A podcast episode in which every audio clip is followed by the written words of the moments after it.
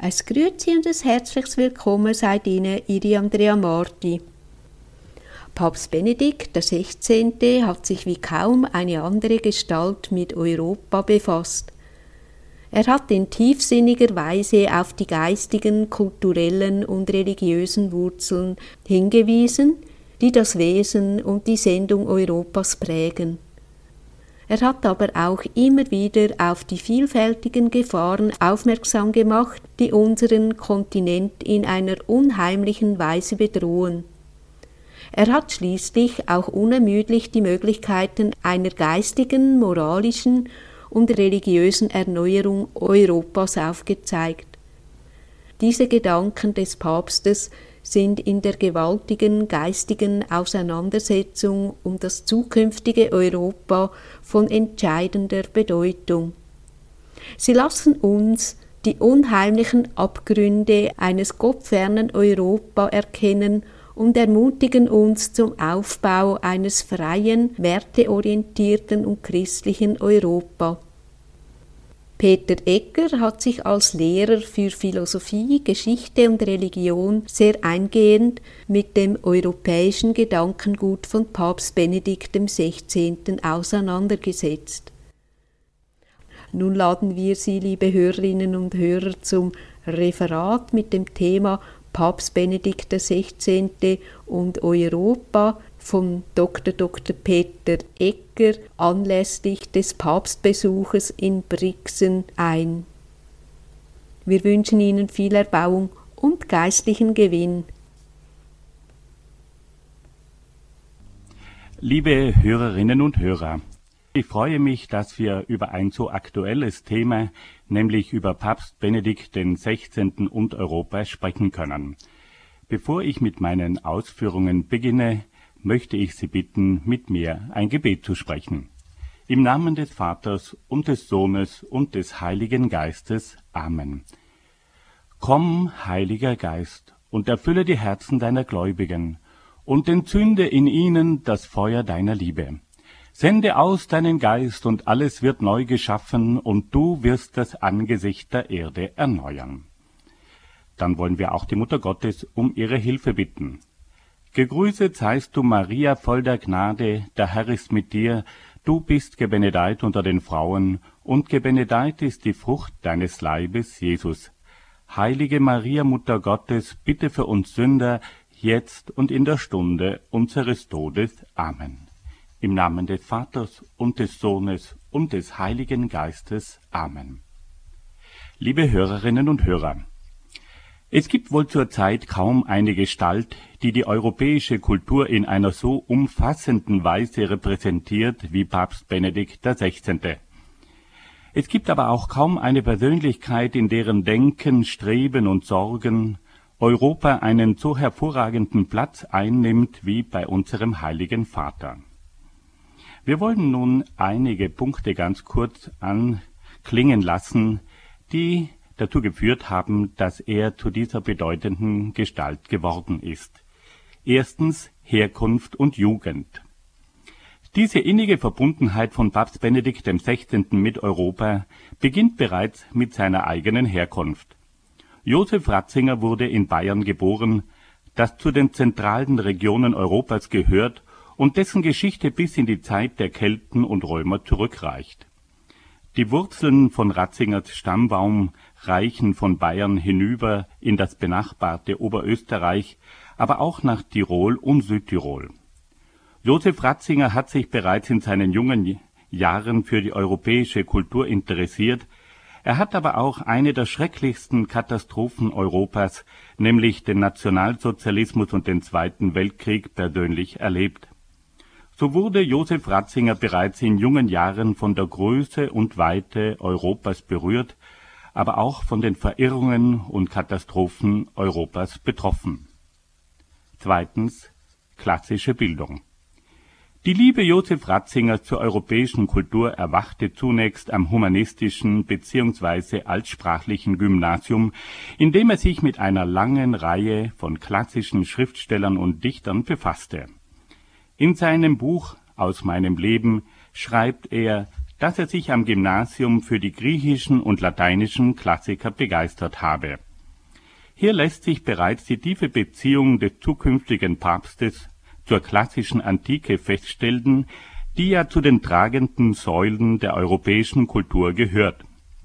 Seine ausgezeichneten Kenntnisse der griechischen und lateinischen Sprache sollten es ihm später ermöglichen, die großen klassischen Autoren im Original zu lesen und so einen unmittelbaren Zugang zu den antiken Quellen der europäischen Kultur zu erhalten der Gymnasiast Ratzinger war aber auch von den Werken Goethes und Schillers und weiterer deutscher Klassiker angetan.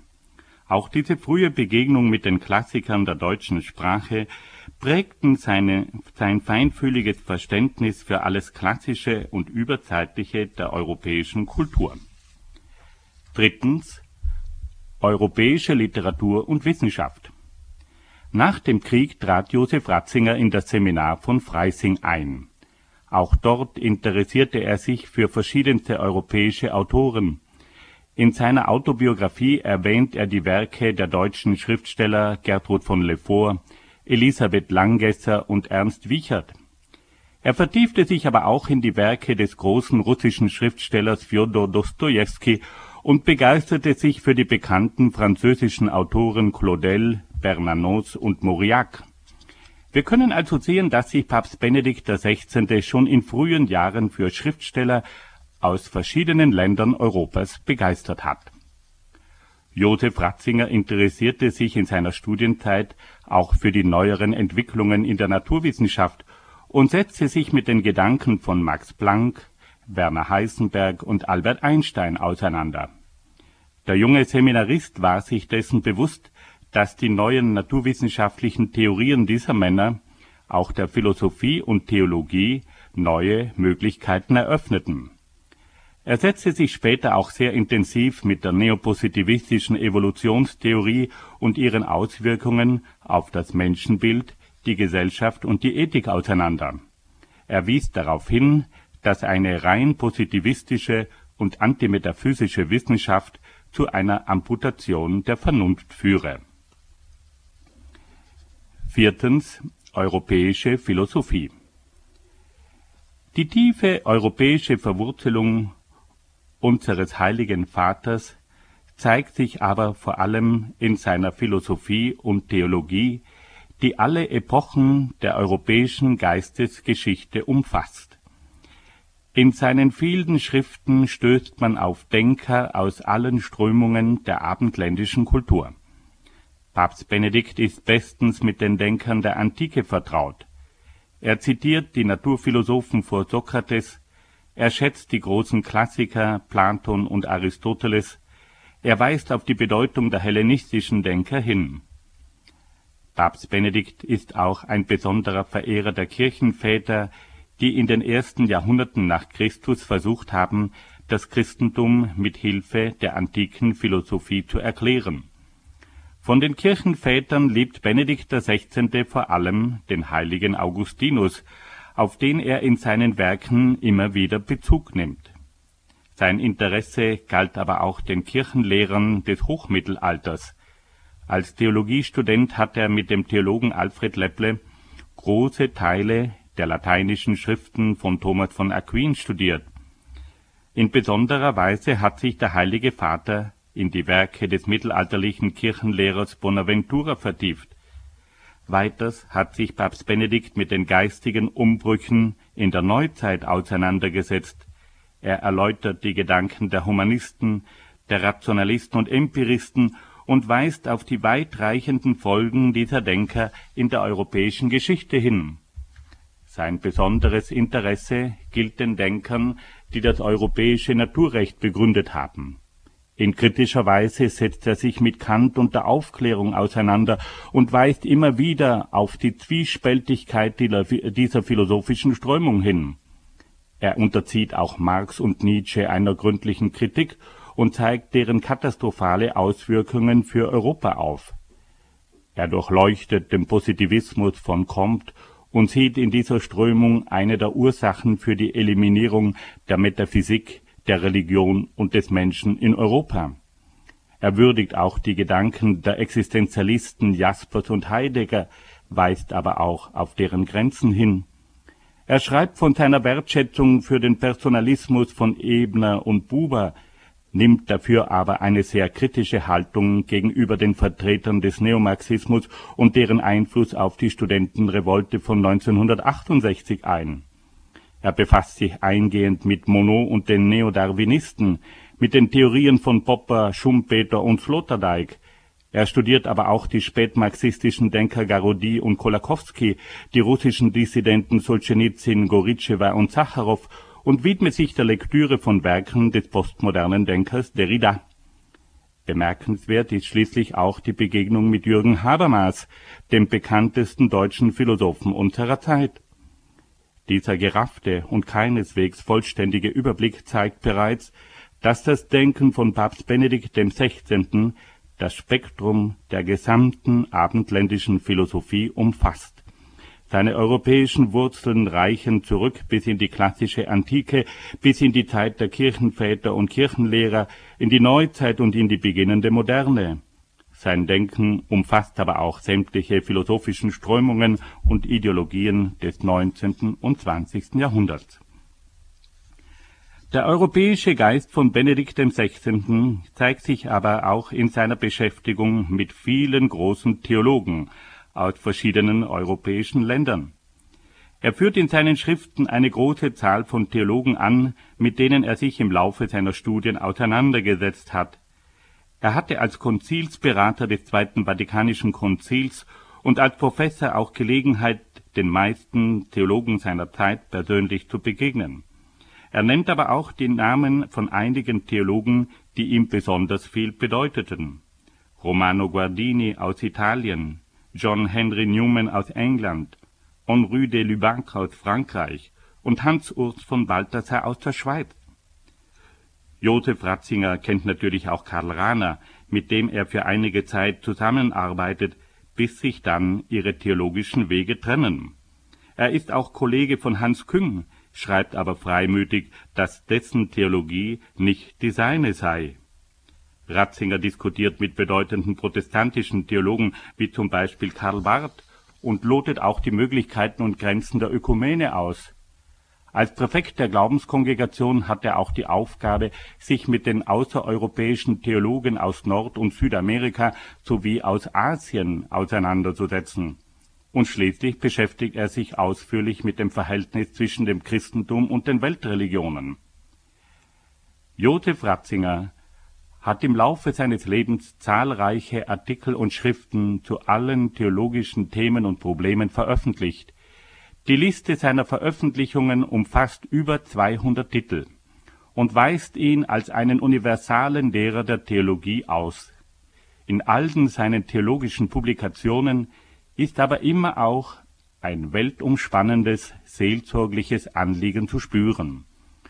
So zeigt sich auch in der Theologie des Papstes ein europaweites und weltweites Spektrum. Der europäische Geist von Papst Benedikt XVI. kommt dann auch in seiner Spiritualität zum Ausdruck, die in entscheidender Weise vom heiligen Benedikt geprägt ist. Es ist bekannt, dass der Heilige Vater eine besondere Verehrung für den heiligen Benedikt hat. Dieser Heilige ist einer der Patrone Europas und für den Papst heute noch eine maßgebliche Gestalt des Abendlandes. Seine Regel, die sich in der berühmten Formel Ora et Labora zusammenfassen lässt, ist für den Papst nach wie vor eine entscheidende Grundlage für Europa. Die benediktinische Liturgie ist für ihn der Inbegriff des Gottesdienstes, dem nichts vorgezogen werden soll. Somit ist das benediktinische Erbe von Gebet, Gottesdienst, Arbeit und Kultur für den Papst auch heute noch ein tragendes Fundament von Europa. Zum europäischen Erbe von Papst Benedikt gehört auch ganz wesentlich die Musik. Von seiner frühesten Jugend an fühlte sich Josef Ratzinger der Musik verbunden. Zusammen mit seinem Bruder Georg, dem späteren Domkapellmeister und Leiter der Regensburger Domspatzen, widmete er sich Zeit seines Lebens mit großer Liebe und Hingabe der klassischen Musik. Die Musikstadt Salzburg, in deren Nähe er aufgewachsen ist, übte bereits in jungen Jahren einen großen Zauber auf ihn aus. Sein bevorzugter Musiker ist daher nicht von ungefähr Wolfgang Amadeus Mozart. Josef Ratzinger ist aber auch ein Verehrer von Bach und hört gerne Werke von Beethoven. Eine besondere Bedeutung hat für ihn auch von jeher der gregorianische Choral. Bei Papst Benedikt gastieren immer wieder Musiker aus verschiedenen Ländern, die in der Audienzhalle des Vatikans ihre Konzerte geben. So zeigt sich bei Papst Benedikt dass auch seine Musik eine europäische Reichweite aufweist. Bei Papst Benedikt lässt sich schließlich ein tiefes Bewusstsein der globalen Sendung Europas beobachten. In seinen Schriften kommt er mehrmals auf die spezifisch europäische Denkweise zu sprechen, die zu einer universalen Prägung der Welt geführt hat. Er stellt fest, dass die wissenschaftlich-technische Denkweise und das Menschen- und Gesellschaftsbild Europas eine entscheidende Voraussetzung für die wachsende Einheit der Welt war. Er ist aber auch ein scharfer Kritiker des europäischen Kolonialismus und Imperialismus und spricht ganz offen von der Schuld, die Europa im Hinblick auf die Welt auf sich geladen hat.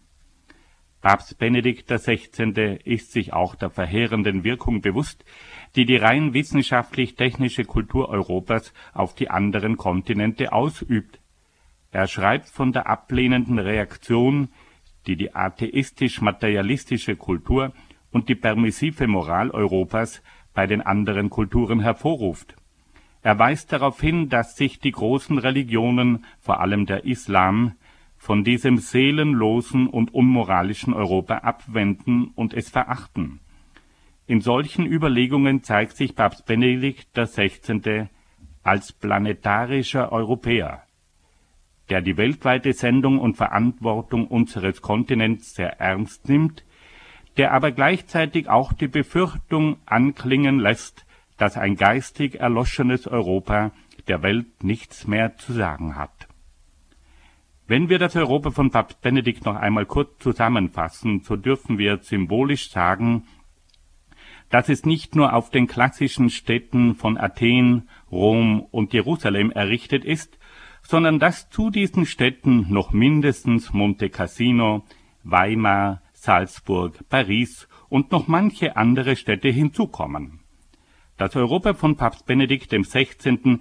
endet auch nicht bei den geografischen, geistigen und religiösen Grenzen des Abendlandes, sondern strahlt in die ganze Welt hinaus. Papst Benedikt XVI. erscheint uns heute als die größte lebende europäische Gestalt, die in sich die kulturelle und geistliche Größe Europas von der klassischen Antike bis herauf in unsere Zeit verkörpert. Er ist aber auch jene hellsichtige Gestalt, die die Gefährdungen Europas und damit auch der Welt in einer sehr realistischen und nüchternen Weise erkannt hat. Dieser Papst scheint uns wie kein anderer dazu berufen zu sein, mit seiner klaren christlichen Wegweisung und mit seiner Liebenswürdigkeit und Demut Europa wieder zu seiner umfassenden Identität zurückzuführen und geistig zu erneuern. Nun hören wir ein bisschen Musik.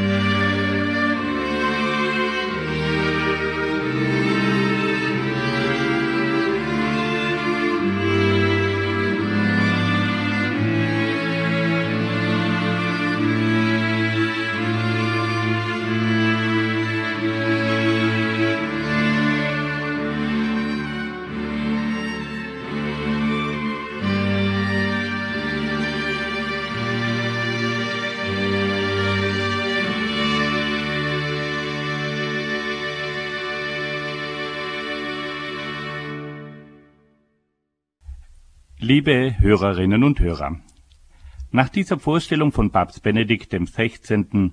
als dem wohl bedeutendsten Europäer unserer Zeit wollen wir uns nun seinen Gedanken über Europa zuwenden. Wir müssen vorausschicken, dass wir im Rahmen dieser kurzen Sendung nur einige wesentliche Punkte aus seinen sehr vielfältigen Stellungnahmen zum Thema Europa herausgreifen können die europäische Sichtweise von Papst Benedikt XVI. zeichnet sich zunächst durch ein tiefes historisches Bewusstsein aus, das stets die gesamte europäische Geschichte einschließt. In einer seiner Schriften hat er selbst die Entstehung und Entwicklung Europas von den Anfängen bis in das 20. Jahrhundert kurz umrissen.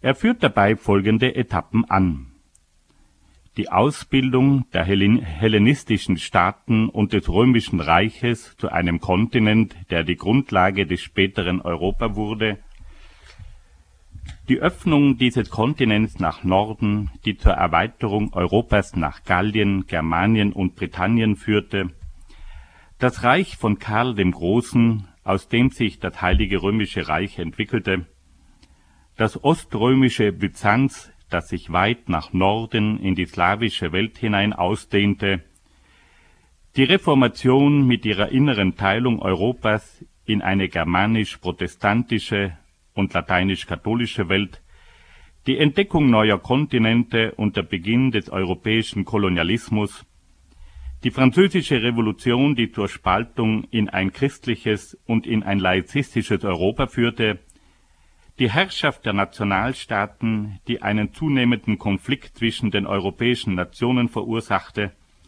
das alles sind Etappen der europäischen Geschichte. In weiteren Beiträgen kommt Josef Ratzinger auch auf die jüngere und jüngste Geschichte Europas zu sprechen. Die Diktatur des Nationalsozialismus und des Stalinismus, den Zweiten Weltkrieg, die beginnende Einigung Europas in der Nachkriegszeit, die Zeit des wirtschaftlichen Aufschwungs, die Zeit der 68er Revolte, den Fall der Berliner Mauer und das Ende des Kommunismus in Osteuropa, die Postmoderne und die Globalisierung. Kardinal Ratzinger weist darauf hin, dass man stets die gesamte Geschichte Europas im Blick haben müsse, um die Identität Europas zu begreifen die europäische Sichtweise von Papst Benedikt XVI. ist auch von einer geistesgeschichtlichen Perspektive bestimmt, die die gesamte Geistesgeschichte Europas umfasst. Bereits als Professor und Kardinal hat er immer wieder die Wichtigkeit der geistigen Wurzeln Europas betont. Die geistigen Wurzeln Europas haben ihren Ursprung in der griechischen und römischen Antike, sie reichen in das Christentum und in das Heilige Römische Reich, in die Renaissance, in die Aufklärung, in die verschiedenen philosophischen Strömungen des 19. und 20. Jahrhunderts. Josef Ratzinger macht darauf aufmerksam, dass alle diese geistigen Strömungen Europa geprägt und geformt haben. Josef Ratzinger betont aber auch, dass Europa der Kontinent der Vernunft war, der seine geistigen Grundlagen mit Hilfe der Ratio also der Vernunft, zu begründen versuchte. Das europäische Denken bemühte sich also stets um Erkenntnis und Wahrheit. Erst seit der Aufklärung sei es zu einem Denken gekommen, das die Möglichkeit der Erkenntnis und der Wahrheit in Frage stellt und zu einem zunehmenden Relativismus führt. Dieser Relativismus sei aber heute das eigentliche Problem Europas, da es dadurch zur Infragestellung der Wahrheit der Werte und der Moral kommt. Die europäische Sichtweise von Papst Benedikt XVI. ist schließlich von der Überzeugung getragen, dass es für die Errichtung Europas gemeinsamer Grundwerte bedürfe. In seinen Schriften kommt er immer wieder auf die Grundwerte unseres Kontinents zu sprechen. Er nennt die Menschenrechte, die menschliche Würde, die rechtlich geordnete Freiheit, die moralischen Maßstäbe, die Ehe und Familie, die Toleranz, das natürliche Recht, das Gemeinwohl, die soziale Gerechtigkeit, die Religionsfreiheit. Es ist auch das besondere Anliegen von Josef Ratzinger, die Unantastbarkeit dieser Grundwerte zu unterstreichen. Er betont deshalb die Notwendigkeit einer metaphysischen Verankerung der Grundwerte, um auf diese Weise die Grundwerte der menschlichen und politischen Verfügbarkeit zu entziehen. Dabei komme auch der christlichen Religion eine wichtige Rolle zu. Die christliche Religion weise nämlich stets darauf hin, dass die Grundwerte auf Gott und seine Schöpfungsordnung zurückgehen und daher unantastbar sind. Nur durch die Unantastbarkeit und Unverfügbarkeit der Grundwerte ist es möglich, dass diese nicht durch Mehrheitsbeschlüsse oder diktatorische Anordnungen aufgehoben werden können. Zusammenfassend können wir sagen, dass das Europaverständnis von Papst Benedikt XVI. auf den historischen und geistesgeschichtlichen Wurzeln sowie auf den gemeinsamen Grundwerten Europas aufbaut. Nach Meinung des Papstes kann Europa nur dann seine Identität finden, wenn es diese Wurzeln und Werte ernst nimmt und bewahrt. In einem weiteren Teil wollen wir nun auf die verschiedenen Gefährdungen Europas hinweisen, die Papst Benedikt XVI. sehr deutlich beim Namen nennt. Papst Benedikt XVI. hat sich bereits als Präfekt der Glaubenskongregation sehr offen mit den Gefährdungen Europas auseinandergesetzt. Wir können im Rahmen dieser Ausführungen nur einige dieser Gefährdungen streifen. Wir wollen uns dabei auf jene Gefährdungen konzentrieren, die das heutige westliche Europa betreffen. Es hat nämlich den Anschein, dass der jetzige Papst in besonderer Weise dazu berufen ist, die Probleme und Schwächen des säkularisierten Westens aufzuzeigen. Es ist offensichtlich, dass nach dem Einsatz von Johannes Paul II. für den Osten Europas dieser Papst nun einen besonderen Auftrag für den Westen Europas zu erfüllen hat. Eine erste Gefährdung Europas erblickt der vormalige Kardinal Ratzinger in der autonomen Vernunft des Menschen. Der Kardinal betrachtet diese autonome, selbstherrliche Vernunft als die Folge einer allzu radikalen Aufklärung. Er weiß zwar um die Verdienste dieser philosophischen Strömung, die mit Hilfe der Vernunft zu entscheidenden Errungenschaften der Menschheit geführt hat. Er nennt auch ganz konkret die positiven Seiten der Aufklärung, wie zum Beispiel die globale wissenschaftlich-technische Kultur, die Freiheit auf politischem und religiösem Gebiet, die demokratische Staatsordnung, die freie Parteienbildung, die Unabhängigkeit der Richter, den Schutz der Menschenrechte, das Diskriminierungsverbot und so weiter. Gleichzeitig sieht Kardinal Ratzinger in der radikalen Form der Aufklärung aber auch eine Gefährdung.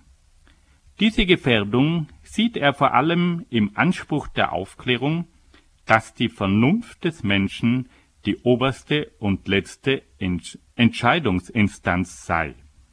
Damit wird der Mensch letztlich zum Maß der Dinge. Der Mensch wird bestimmt, bestimmt dadurch selbst die Werte, er wird zum Maß der Moral, er wird zum obersten Gesetzgeber. Kardinal Ratzinger verweist auf die Gefahr, dass es durch die autonome Vernunft keine unantastbaren Werte mehr gibt, sondern dass die Mehrheit von autonomen Menschen bestimmt, was für sie Wahrheit und Recht sind. Auf diese Weise komme es zu einem Relativismus, der alle Prinzipien und jede Moral in Frage stellt. Kardinal Ratzinger warnt aber auch vor einer absolut gesetzten Freiheit, wie sie von der radikalen Aufklärung postuliert wird. Diese absolut gesetzte Freiheit duldet keine Grenzen mehr und kann dadurch zur Anarchie entarten. Er warnt schließlich vor einem immer weiter gefassten Diskriminierungsverbot, das jede öffentliche Diskussion über bestimmte fragwürdige Verhaltensweisen in der Gesellschaft unterbindet und damit zur Aufhebung der Freiheit oder gar zu einem neuen Totalitarismus führt eine zweite Gefährdung Europas sieht Kardinal Ratzinger in der bewussten und konsequenten Eliminierung Gottes aus dem öffentlichen Leben. Da die radikale Aufklärung nur eine positivistische Wissenschaft gelten lässt, die ausschließlich die empirische Wirklichkeit und die experimentell überprüfbare Erkenntnis gelten lässt, kann für sie Gott kein verbindlicher Maßstab sein. Sie ist daher bestrebt, Gott aus dem öffentlichen Leben zu eliminieren und verweist ihn in das Private und Subjektive. Die radikale Aufklärung versucht daher, jeden Gottesbezug in der europäischen Verfassung zu vermeiden und die christlichen Wurzeln Europas zu leugnen. Auf diese Weise führt die radikale Aufklärung auch zu einer radikalen Infragestellung der christlichen Wurzeln und Werte im heutigen Europa. Durch diese Eliminierung Gottes stellt sich die radikale Aufklärung auch weltweit gegen alle religiösen Kulturen und deren Wertvorstellungen. Sie verhindert damit einen Dialog mit den anderen Weltreligionen und isoliert somit Europa auf Weltebene.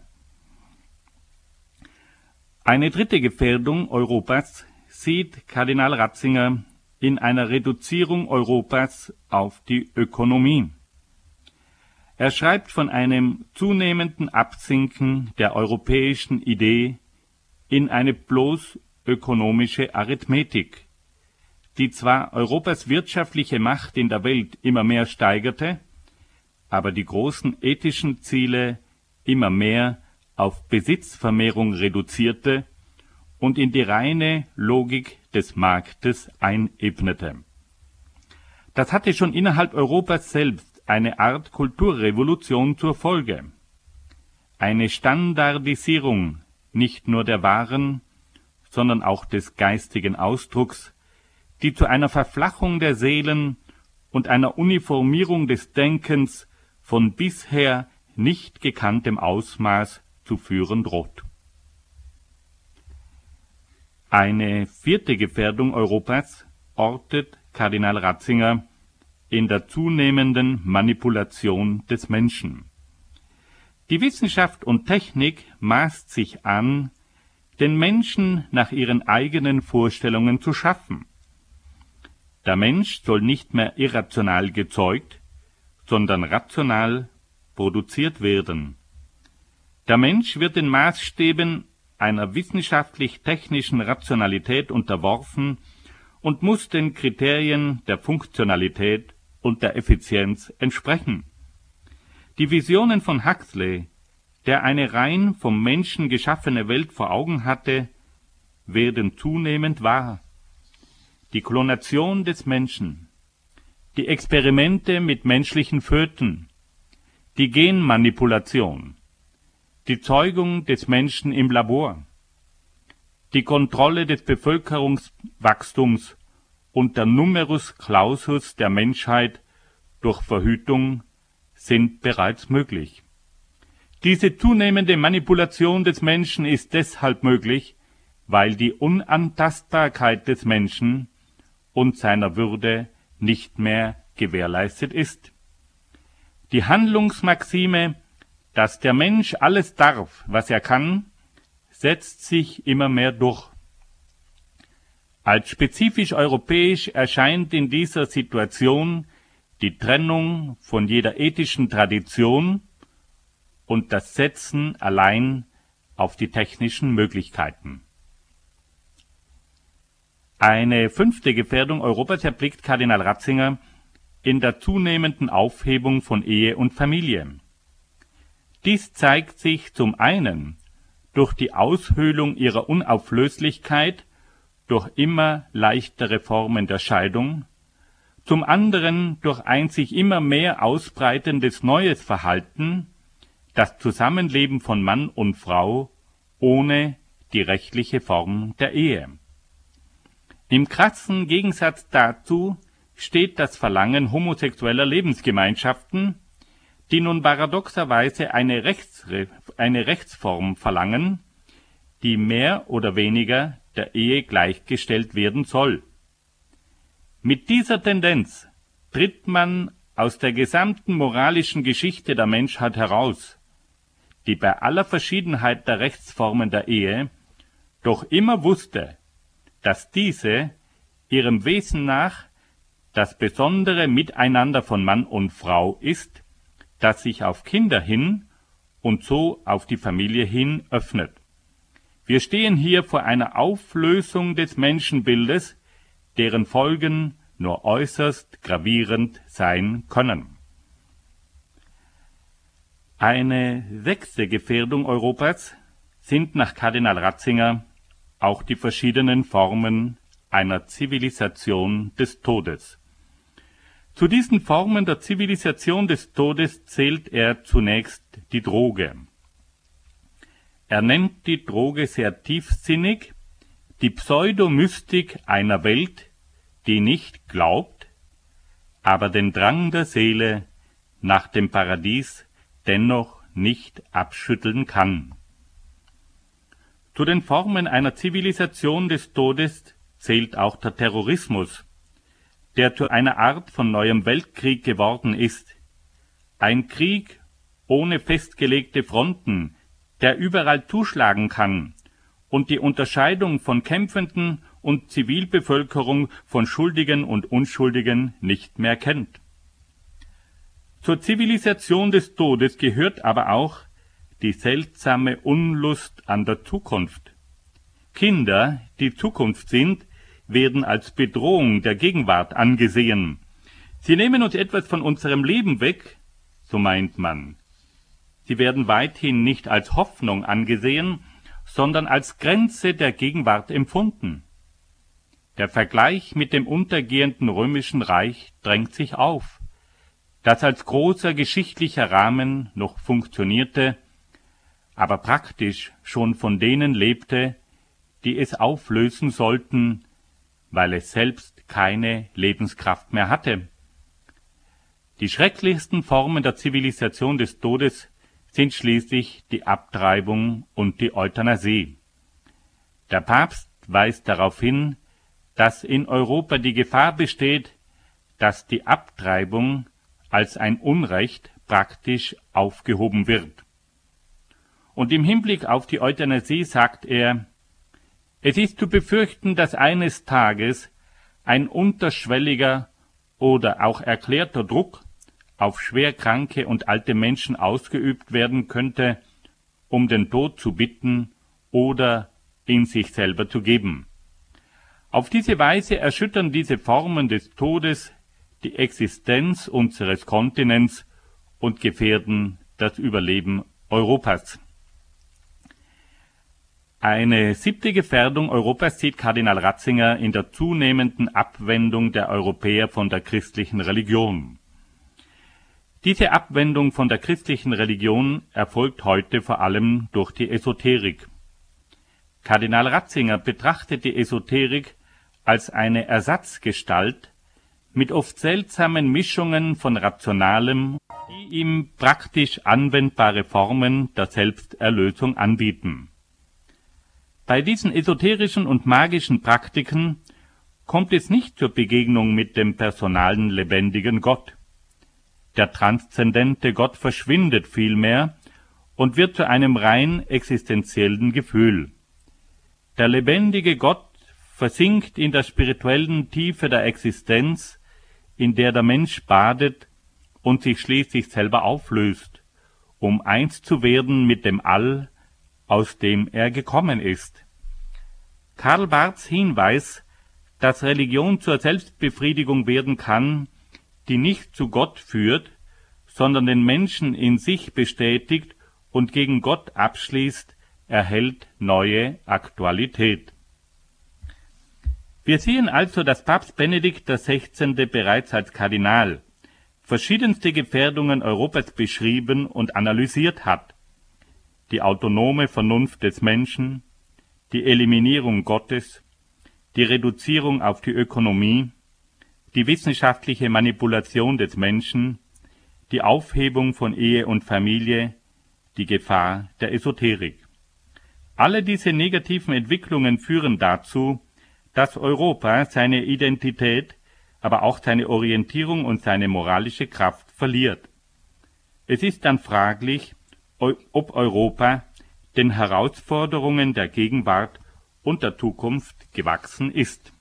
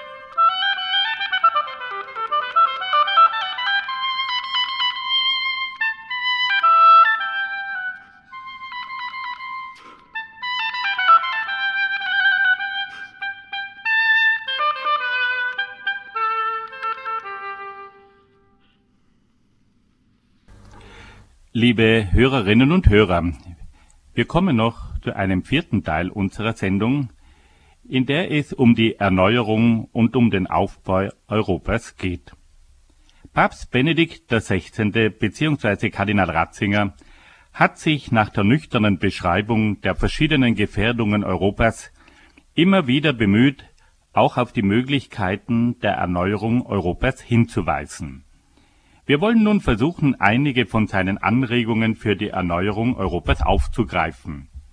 Wir stützen uns dabei vor allem auf eine Ansprache, die der Heilige Vater 2007 bei seinem Besuch in Österreich in Wien gehalten hat. Da diese Rede aus kurzen programmatischen Punkten besteht, ist es auch im Rahmen dieser kurzen Ausführungen möglich, einige Aussagen des Papstes im Originaltext wiederzugeben. Ein erster Punkt betrifft die europäische Einigung in den Köpfen und Herzen der Menschen. Papst Benedikt XVI. weist darauf hin, dass die politische Einigung Europas nicht ausreicht und dass es auch eine innere Einigung Europas braucht. Der Papst wörtlich Die Trennung, die den Kontinent jahrzehntelang schmerzlich gespalten hat, ist zwar politisch überwunden, aber in den Köpfen und Herzen der Menschen steht die Verwirklichung der Einheit großenteils noch aus. Auch wenn seit dem Fall des Eisernen Vorhangs im Jahr 1989 manche übertriebene Hoffnung enttäuscht worden sein mag, und auch wenn es unter einigen Aspekten berechtigte Kritik an europäischen Institutionen geben kann, ist der Prozess der europäischen Einigung doch ein Werk von großer Tragweite. Dass diesem früher von fortgesetzten Konflikten und unzähligen Bruderkriegen zerfressenen Kontinent eine lange nicht gekannte Friedenszeit gebracht hat. Besonders für die Völker Mittel- und Osteuropas ist die Beteiligung an diesem Prozess ein weiterer Anreiz, in ihrem Inneren die Freiheit, den Rechtsstaat und die Demokratie zu festigen. Ein zweiter Punkt betrifft die gemeinsamen Werte, auf denen Europa errichtet werden kann.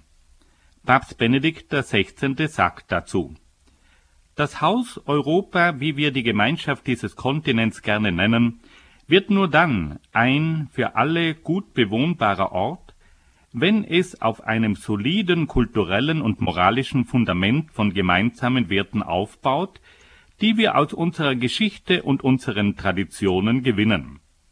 Europa kann und darf seine christlichen Wurzeln nicht verleugnen. Sie sind ein Ferment unserer Zivilisation auf dem Weg in das dritte Jahrtausend. Das Christentum hat diesen Kontinent zutiefst geprägt, wovon in allen Ländern gerade auch in Österreich, nicht nur die zahlreichen Kirchen und bedeutenden Klöster Zeugnis geben. Der Glaube hat sein Zeugnis vor allem in den unzähligen Menschen, die er durch die Geschichte herauf bis zum heutigen Tag zu einem Leben der Hoffnung, der Liebe und der Barmherzigkeit bewegt hat. Ein dritter Punkt betrifft das europäische Lebensmodell. Papst Benedikt XVI. bezieht sich damit auf eine Gesellschaftsordnung, die von den Grundwerten Europas geprägt ist. Der Papst sagt dazu wörtlich Heute ist häufig die Rede vom europäischen Lebensmodell. Damit ist eine Gesellschaftsordnung gemeint, die wirtschaftliche Effizienz mit sozialer Gerechtigkeit, politische Pluralität mit Toleranz, Liberalität und Offenheit verbindet, aber auch das Festhalten an Werten bedeutet, die diesem Kontinent eine besondere Stellung geben. Dieses Modell steht angesichts der Zwänge der modernen Ökonomie vor einer starken Herausforderung. Die viel zitierte Globalisierung kann nicht aufgehalten werden. Es ist aber eine dringende Aufgabe und eine große Verantwortung der Politik, der Globalisierung solche Regeln und Grenzen zu geben, dass sie nicht auf Kosten der ärmeren Länder und der ärmeren in den reichen Ländern realisiert wird und nicht den kommenden Generationen zum Nachteil gereicht. Ein vierter Punkt betrifft das Recht auf Leben. Papst Benedikt XVI. dazu wörtlich, das grundlegende Menschenrecht, die Voraussetzung für alle anderen Rechte, ist das Recht auf das Leben selbst. Das Geld gilt für das Leben von der Empfängnis bis zu seinem natürlichen Ende. Abtreibung kann demgemäß kein Menschenrecht sein. Sie ist das Gegenteil davon. Ich möchte mich zum Anwalt eines zutiefst menschlichen Anliegens und zum Sprecher der Ungeborenen machen, die keine Stimme haben. Ich verschließe damit nicht die Augen vor den Problemen und Konflikten vieler Frauen und bin mir bewusst, dass die Glaubwürdigkeit unserer Rede auch davon abhängt, was die Kirche selbst zur Hilfe für betroffene Frauen tut. Ein fünfter Punkt betrifft die Ehe und Familie. Papst Benedikt XVI. wendet sich beherzt an die europäischen Politiker und sagt, ermutigen Sie bitte die jungen Menschen, die mit der Heirat eine neue Familie gründen, Mütter und Väter zu werden. Damit tun sie ihnen selbst, aber auch der ganzen Gesellschaft etwas Gutes. Ich bestärke sie auch nachdrücklich in ihren politischen Bemühungen, Umstände zu fördern, die es jungen Paaren ermöglichen, Kinder aufzuziehen. Das alles wird aber nichts nützen, wenn es uns nicht gelingt, in unseren Ländern wieder ein Klima der Freude und der Lebenszuversicht zu schaffen, in dem Kinder nicht als Last, sondern als Geschenk für alle erlebt werden. Ein sechster Punkt betrifft die humane Sterbebegleitung. Papst Benedikt XVI. äußert sich dazu mit folgenden Worten. Mit großer Sorge erfüllt mich auch die Debatte über eine aktive Sterbehilfe, die richtige Antwort auf das Leid am Ende des Lebens ist Zuwendung, Sterbebegleitung, besonders auch mit Hilfe der Palliativmedizin und nicht aktive Sterbehilfe. Um eine humane Sterbebegleitung durchzusetzen, bedürfte es freilich struktureller Reformen in allen Bereichen des Medizin- und Sozialsystems und des Aufbaus palliativer Versorgungssysteme es bedarf aber auch konkreter Schritte. In der psychischen und seelsorglichen Begleitung schwer Kranker und Sterbender, der Familienangehörigen, der Ärzte und des Pflegepersonals. Die Hospizbewegung leistet hier Großartiges. Jedoch kann nicht das ganze Bündel solcher Aufgaben an sie delegiert werden. Viele andere Menschen müssen bereit sein bzw. in ihrer Bereitschaft ermutigt werden, sich die Zuwendung zu schwer Kranken und Sterbenden Zeit und auch Geld kosten zu lassen. Ein siebter Punkt betrifft den Auftrag und die Verantwortung Europas gegenüber der Welt. Papst Benedikt XVI. sagt dazu, aus der Einmaligkeit seiner Berufung erwächst Europa aber auch eine einmalige Verantwortung in der Welt. Dazu darf es sich vor allem nicht selbst aufgeben. Der demografisch rapide alternde Kontinent soll nicht ein geistig alter Kontinent werden. Europa wird sich seiner selbst auch dann besser gewiss werden, wenn es eine seiner einzigartigen geistigen Tradition, seinen außerordentlichen Fähigkeiten und seinem großen wirtschaftlichen Vermögen angemessene Verantwortung in der Welt übernimmt. Die Europäische Union sollte darum eine Führungsrolle bei der Bekämpfung der Armut in der Welt und im Einsatz für den Frieden übernehmen. Ein achter und letzter Punkt betrifft den Beitrag der Kirche zur Erneuerung der Gesellschaft in Europa. Die Kirche muss nach Meinung des Papstes heute in einer ganz neuen Weise versuchen, den Menschen das Reich Gottes zu verkünden, um auf diese Weise die geistigen Voraussetzungen für das moralische und für die moralische und gesellschaftliche Erneuerung Europas zu schaffen. Die Kirche muss nach Meinung des Papstes vor allem ihren eigentlichen Auftrag erfüllen, Gott bekannt zu machen und sein Reich zu verkünden. Gerade so und nur so entsteht der seelische Raum, in dem das Moralische seine Existenz zurückgewinnt, weit über den Kreis der Gläubigen hinaus. Die Kirche muss sich darum bemühen, dass sie das Göttliche und das daraus folgende Moralische einsichtig werden lässt. Sie muss überzeugen, denn nur indem sie Überzeugung schafft, öffnet sie den Raum für das, was ihr übergeben ist, und immer nur auf dem Weg der Freiheit, das heißt über Verstand, Wille und Gefühl, zugänglich werden kann. Die Kirche muss leidensbereit sein, nicht durch Macht, sondern durch den Geist, nicht durch institutionelle Stärke, sondern durch Zeugnis, durch Liebe, Leben und Leiden den göttlichen Raum bereiten und so der Gesellschaft helfen, ihre moralische Identität zu finden. In diesen Worten hat der Heilige Vater auf wunderbare Weise auch die neue Art der europäischen Seelsorge zum Ausdruck gebracht, die zur Erneuerung und zum Wohl Europas führen soll. Zusammenfassend können wir sagen, dass Papst Benedikt XVI. auf viele grundlegende Voraussetzungen für die Erneuerung Europas hingewiesen hat. Von diesen Voraussetzungen haben wir acht Punkte herausgegriffen. Die europäische Einigung in den Köpfen und Herzen, die gemeinsamen europäischen Grundwerte, das europäische Lebensmodell, das Recht auf Leben, die Ehe und Familie, die humane Sterbebegleitung, den Auftrag Europas gegenüber der Welt und die Sendung der Kirche in Europa. Diese Anregungen des Papstes können uns helfen, die Gefährdungen Europas zu überwinden und ein solides Europa zu bauen. Die Worte des Heiligen Vaters rufen uns aber auch auf, die Sendung und die Verantwortung Europas gegenüber der Welt wahrzunehmen.